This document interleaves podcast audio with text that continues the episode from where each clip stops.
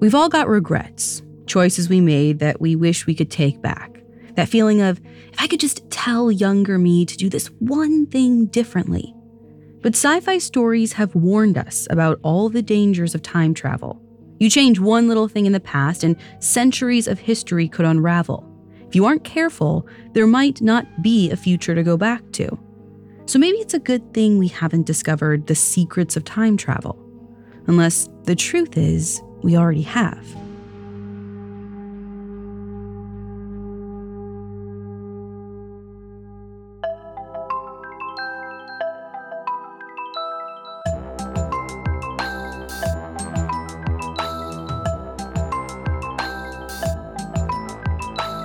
This is Supernatural, a Spotify original from Parcast. I'm your host, Ashley Flowers. Every Wednesday, I'll be taking a deep dive into a real unexplained occurrence to try and figure out the truth. You can find all episodes of Supernatural and all other Parcast originals for free on Spotify. This week, I'm looking into time travel, real cases of people who claimed to visit the past and future. I'll look at the evidence and try to figure out whether time travel is actually possible, or at least whether we can prove it's impossible. All that and more is coming up. Stay with us. This episode is brought to you by Anytime Fitness. Forget dark alleys and cemeteries. For some, the gym is the scariest place of all, but it doesn't have to be. With a personalized plan and expert coaching, Anytime Fitness can help make the gym less frightening. Get more for your gym membership than machines. Get personalized support anytime, anywhere. Visit AnytimeFitness.com to try it for free today. Terms, conditions, and restrictions apply. See website for details.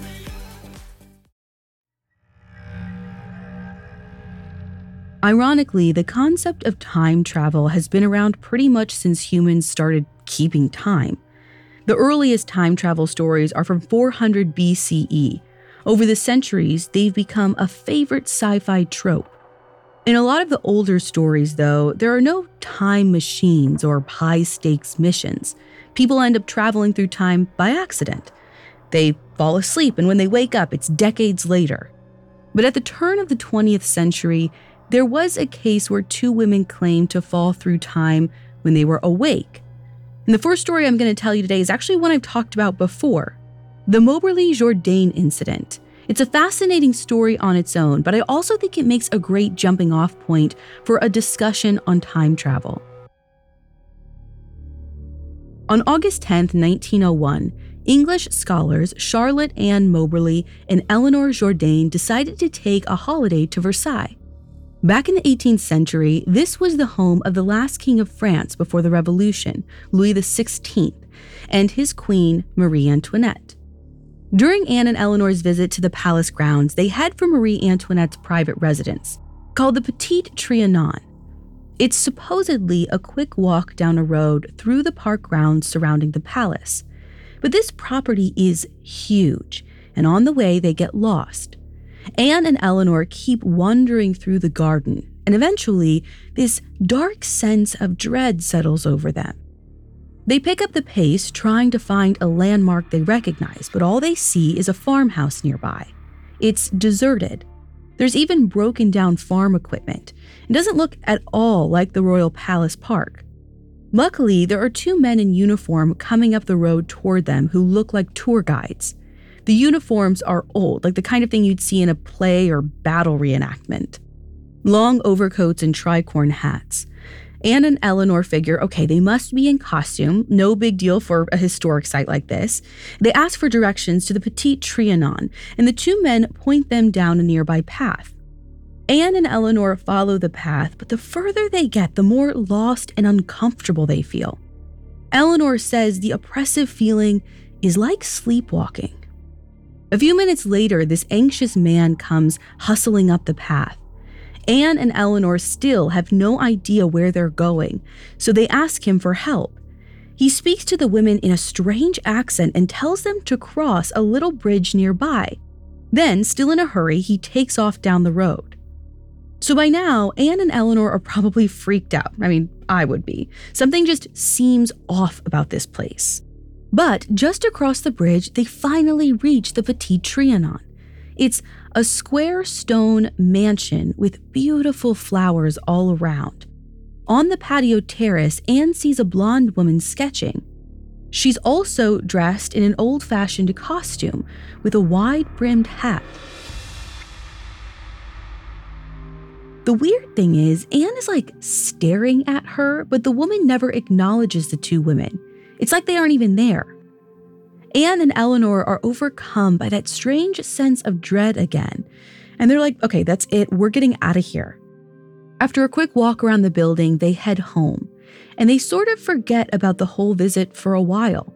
They just assume they missed the memo about whatever costume event was happening that day. But then 3 months later, Anne mentions the sketching woman to Eleanor. And Eleanor says that she never saw her. And Anne's like, you were right there. What else did you miss? So they compare memories.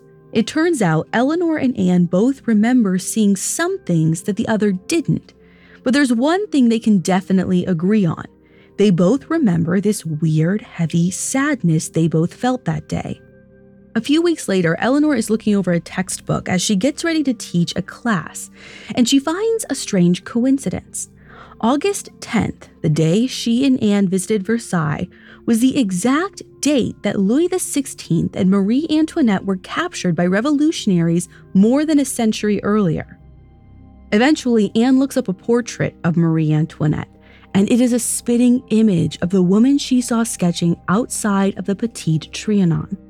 This is so spooky, the two women decide to go back to Versailles a couple years later for another look. They try to retrace their steps from the palace gardens to the Petite Trianon, but they can't find the path. Everything has changed. It's smaller, there's no little bridge, the whole layout of the garden is different. So Anne and Eleanor are totally confused. But when they get back, they look up old drawings of the palace and gardens from pre-revolution days, and then they find the little bridge. They even find portraits of the old royal guard, and they're wearing long green coats just like the two men Anne and Eleanor saw on the path. The two women start to consider that somehow they walked back in time. Anne and Eleanor are convinced that Marie Antoinette created some kind of psychological tunnel on August 10th that allowed them to slip into the past. Which kind of makes sense. Getting captured and imprisoned by revolutionaries must have been terrifying. She must have been thinking about her happy memories at the Petite Trianon and how much she wanted to go home. Fear and terror are hugely powerful forces in human psychology, and powerful emotions are often thought to play a role in supernatural phenomena. So what if Marie's thoughts of home were strong enough to actually open a psychic portal through time? A portal that nearly 110 years later, Anne and Eleanor got caught in. Obviously, they can't prove this theory, but Anne and Eleanor gather all the historical evidence they can, and a few years later, they publish a book about their experiences. It isn't met with much enthusiasm. Critics noted that there was plenty of time for Anne and Eleanor to do some deep research into the Petite Trianon's history and then make up the story about their visit after the fact. You pretty much have to take the women at their word that any of this actually happened. For the next few decades, Anne and Eleanor's story is taken with a huge grain of salt. But then, a similar time slip happens again, hundreds of miles away. In October 1957, 3 teenage naval cadets are on a training exercise in rural England. They're supposed to follow their map through a field to the small village of Kersey. The 3 cadets, William, Ray, and Michael, follow the map perfectly. They're coming up on Kersey, and they can see the smoke from chimneys and hear church bells ringing in the distance. But as they get closer to the town, everything goes silent. No bells, no breeze, not even a single bird call in the forest around them.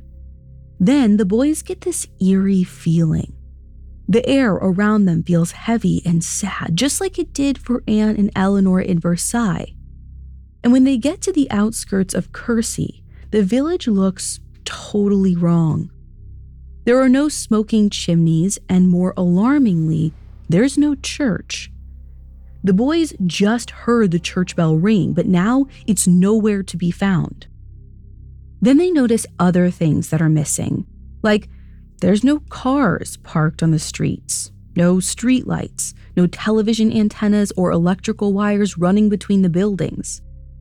Even the buildings look weird. They're all practically the same, these whitewashed old wooden structures that look like they were nailed together by hand.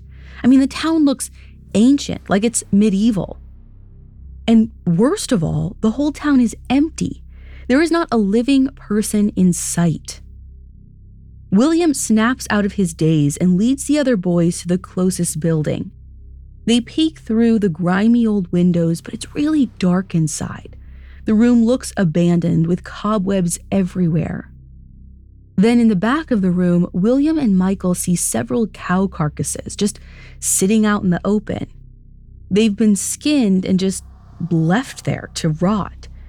It's like the butcher left in a hurry. They peek in a few more windows, but it's always the same, abandoned rooms with crude furniture and cobwebs.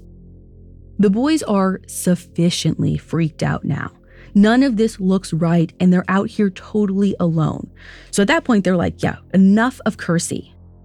They run down the main street out of town, but the oppressive feeling in the air is getting worse. The boys feel like they're being watched. They don't quit running until they get to the top of the hill outside of town. William looks back over his shoulder, and that's when the town is completely changed. The chimneys, the church, the streetlights, it's all there.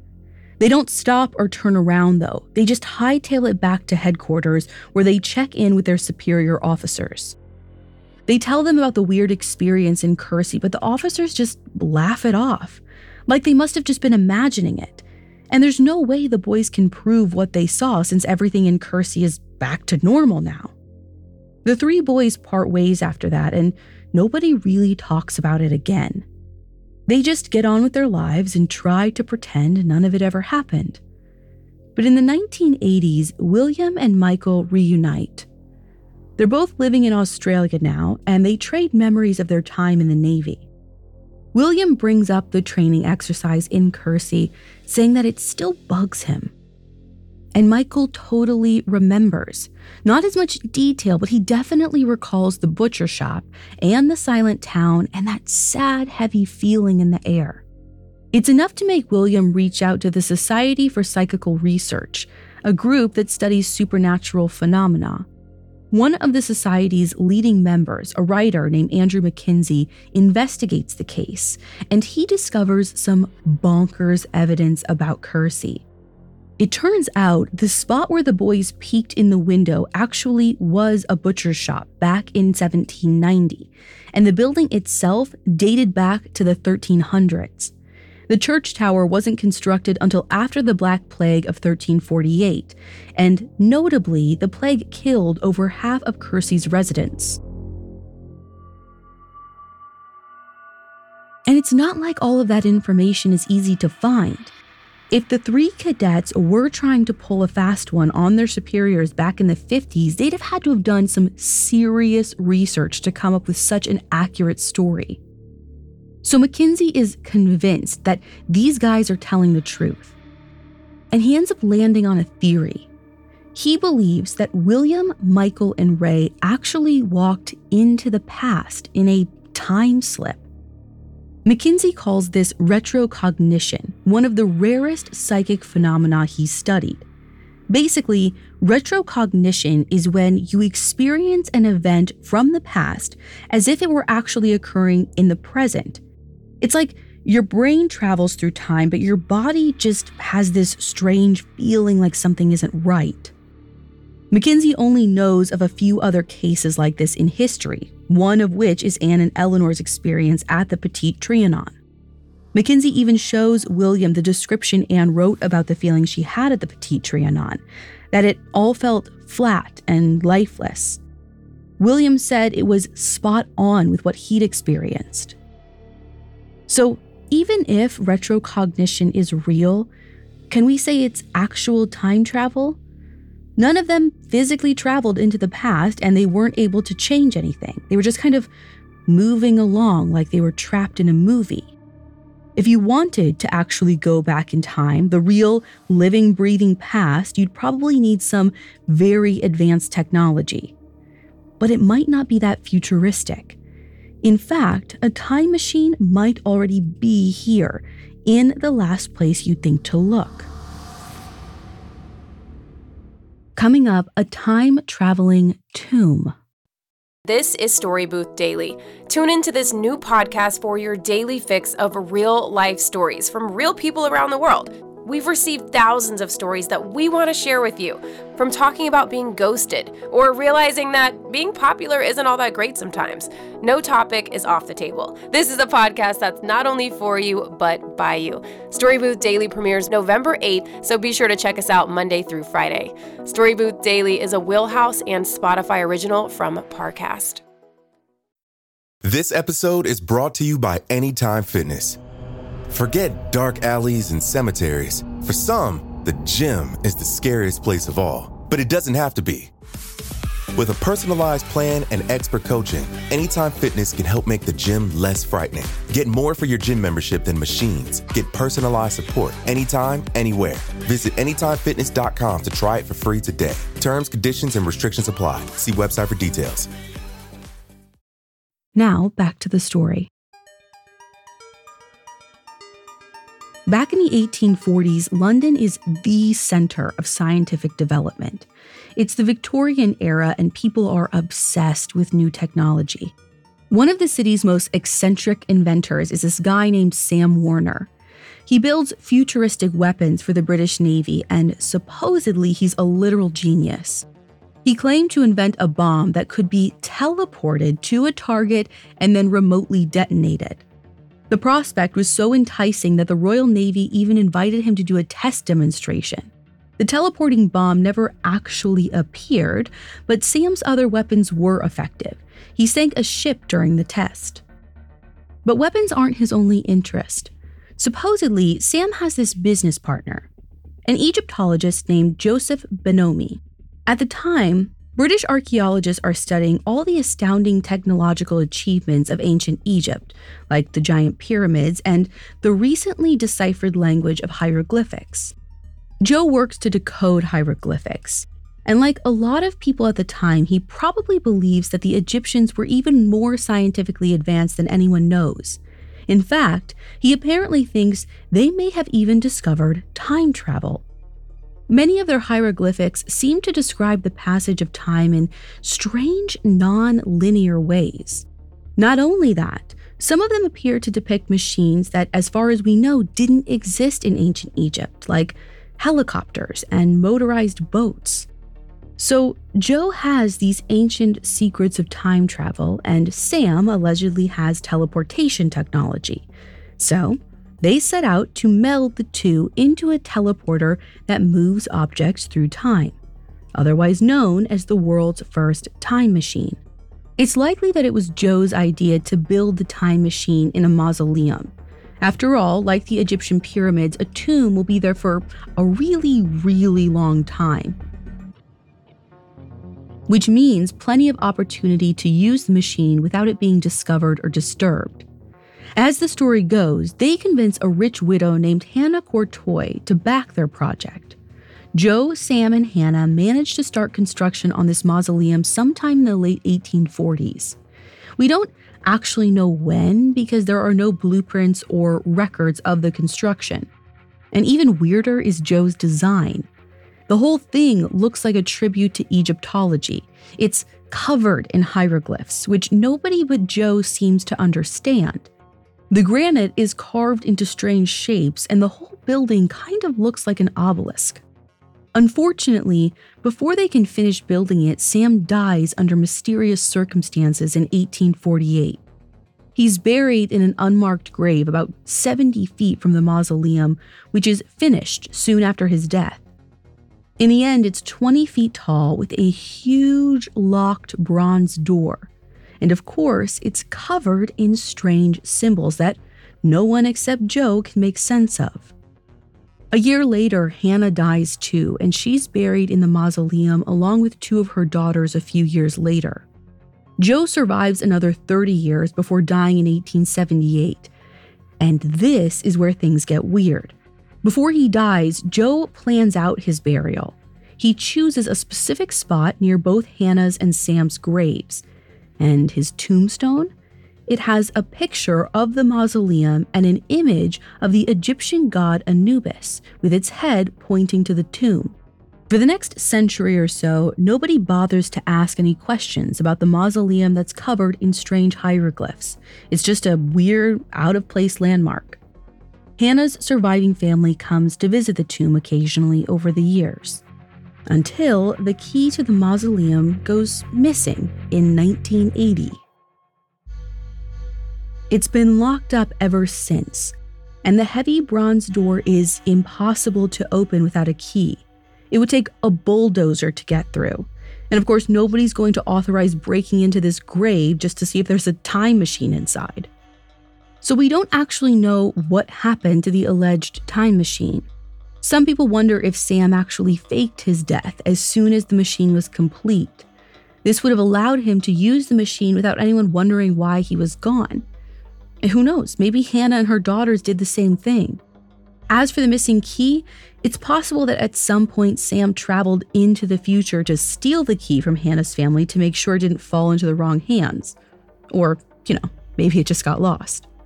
The thing is, the theory about this mausoleum being a time machine didn't actually appear until around Halloween of 1998, when a story about it was published in a London newspaper. It's widely believed that the writer made some pretty big assumptions about Sam and Joe's history, or simply made the whole thing up. But since nobody's got the key to the tomb, the truth might be locked up forever. So we're kinda back to square one, right? Time travel is just a theory with no evidence.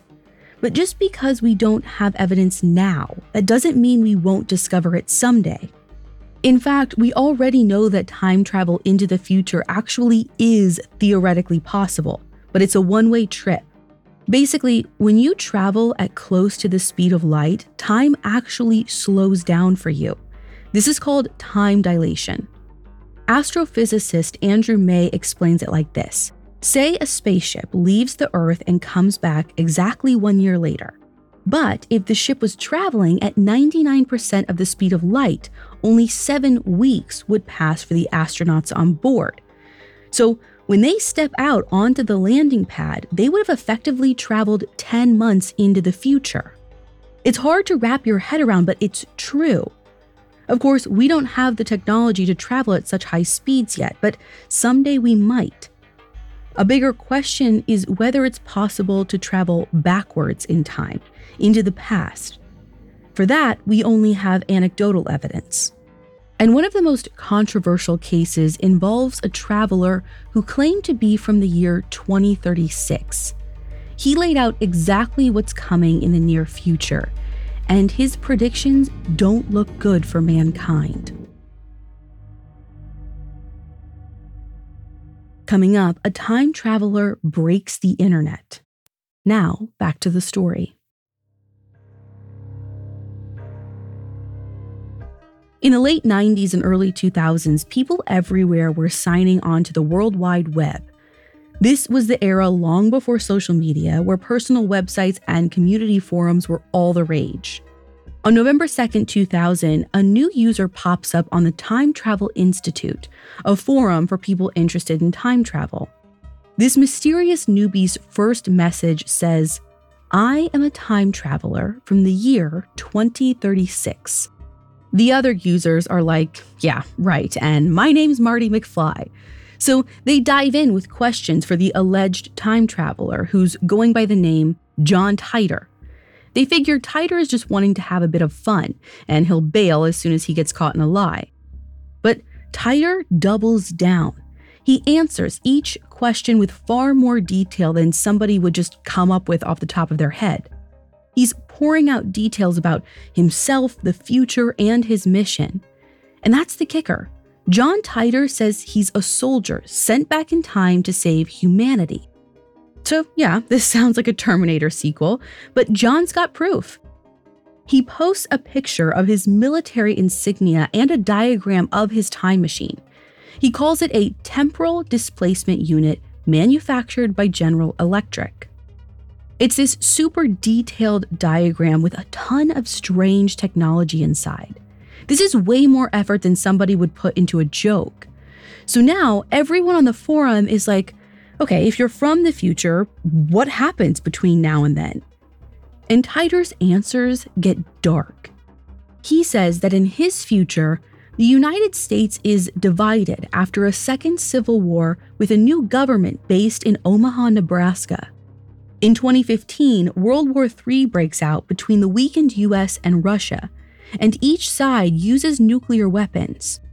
3 billion people are killed, almost half the global population. But none of that is what Titor came back to stop. As if that wasn't bad enough, 20 years after World War III, a supervirus wipes out the vast majority of computers around the world. It's like Y2K on steroids, and that's what Titor traveled back in time to prevent. Titor claims he needed a very specific type of computer to stop the future virus. It's this obscure IBM model from the 1970s, and luckily, Titor finally got his hands on one. By this point, Titor's been answering every question posed to him for 4 months, but some of the other users are still not convinced. They ask him why he's in the year 2000 if his mission was focused in the 1970s. Then, Titor drops a final bombshell. There are parallel timelines. He says he comes from a timeline that's less than 2% different than ours, so most everything is the same. His stop in 2000 was simply to check on the similarities. After that, the questions keep on coming, and eventually, Titor's answers get shorter and shorter. You can tell he's irritated that more people don't believe him, or that he's getting bored of his own story. Then on March 24th, 2001, Titor signs off permanently. His account goes dormant, and nobody ever hears from John Titor ever again. So was he telling the truth? Who knows? It's been over 20 years and plenty of his prophecies haven't come true. Titor said there wouldn't be any more Olympic Games after 2004. And since 2015 has come and gone without World War III, he was wrong there too. But Titor did say there were parallel timelines. It's possible that our timeline is more different than Titor thought. However, I followed the money trail behind John Titor's story and found some interesting coincidences. In 2003, just 2 years after Titor vanishes, an LLC called the John Titor Foundation is created. The CEO is a lawyer and his brother is a computer scientist. The LLC publishes a book documenting all of Titor's posts and prophecies, and they make a bit of money. Then in 2004, somebody files a patent for Titor's alleged time machine technology. Now on the surface, this just looks like a couple of guys trying to capitalize on some internet drama. But reportedly, it turns out that one of the IP addresses Titor used for his posts is based in the same town where the lawyer lives. So to me, it sounds like the lawyer and his computer scientist brother cooked up the whole Titor story from the beginning. It was probably all a hoax to make some money. Then again, if time travel is real, whoever filed that patent might be the real winner in the end. A working time machine would be a cash cow, assuming it ever saw the light of day. There's one more time travel device I want to talk about, or time viewing device might be more accurate. It's allegedly created in the early 1970s by an Italian priest named Ernetti. He calls it the Chronovisor, and he says it's able to see into the past. And here's the thing, before he was a priest, Ernetti was a physicist. He claims that a dozen other scientists helped him develop the Chronovisor, including Wernher von Braun, one of the rocket scientists behind the moon landings. Ernetti never reveals the actual Chronovisor device to the public, but he does give some details on how it works. Allegedly, the team of physicists merged three key metals to pick up light and sound waves through time and then transmit them on a screen, kind of like a television set that shows you scenes from the past. Ernetti claims that his team witnessed the Last Supper and the crucifixion of Jesus, among other things. He even offers proof, a photo of Jesus during his crucifixion taken from the Chronovisor. He also reveals a fragment of a long-lost ancient Roman play called Thyestes. No copies of the play exist today, so the only way he could know the missing script is to use the Chronovisor to see an original copy in the distant past. Of course, since nobody else has ever seen the missing script either, he could have simply made it up. But Ernetti insists, not only is the Chronovisor real, it's more dangerous than they intended. It can see anything, from private moments to state secrets. So allegedly, after the first few experiments, Ernetti and his team destroy the machine. But there's another version of the story that says the Chronovisor wasn't dismantled. Instead, it was hidden away in the Vatican archives, and Pope Pius XII forbade the scientists from disclosing any more details about it. In 1994, when Ernetti is on his deathbed, he makes a strange confession. He supposedly tells one of his relatives that the photo of Jesus and the ancient play were fake, but he maintains that the Chronovisor itself was 100% real. From there, rumors fly about a cover-up. Some believers say that Ernetti's deathbed confession was forced by church officials, and if the Chronovisor really exists, the Vatican could still be hiding it, which the church has never confirmed or denied.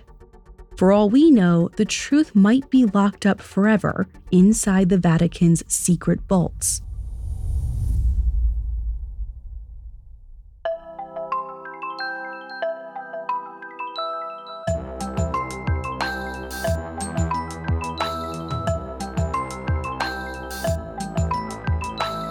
Thanks for listening. I'll be back next week with another episode. You can find all episodes of Supernatural and all other Spotify originals from Parcast for free on Spotify. Supernatural stars Ashley Flowers and is a Spotify original from Parcast. It's executive produced by Max Cutler, sound designed by Carrie Murphy, with production assistance by Ron Shapiro, Trent Williamson, and Carly Madden. This episode of Supernatural was written by Andrew Messer, with writing assistance by Kate Gallagher, fact-checking by Anya Bailey, and research by Mickey Taylor. To hear more stories hosted by me, check out Crime Junkie and all AudioChuck originals. This is Story Booth Daily. Tune into this new podcast for your daily fix of real-life stories from people around the world. Story Booth Daily premieres Monday, November 8th on Spotify. Story Booth Daily is a Wheelhouse and Spotify original from Parcast.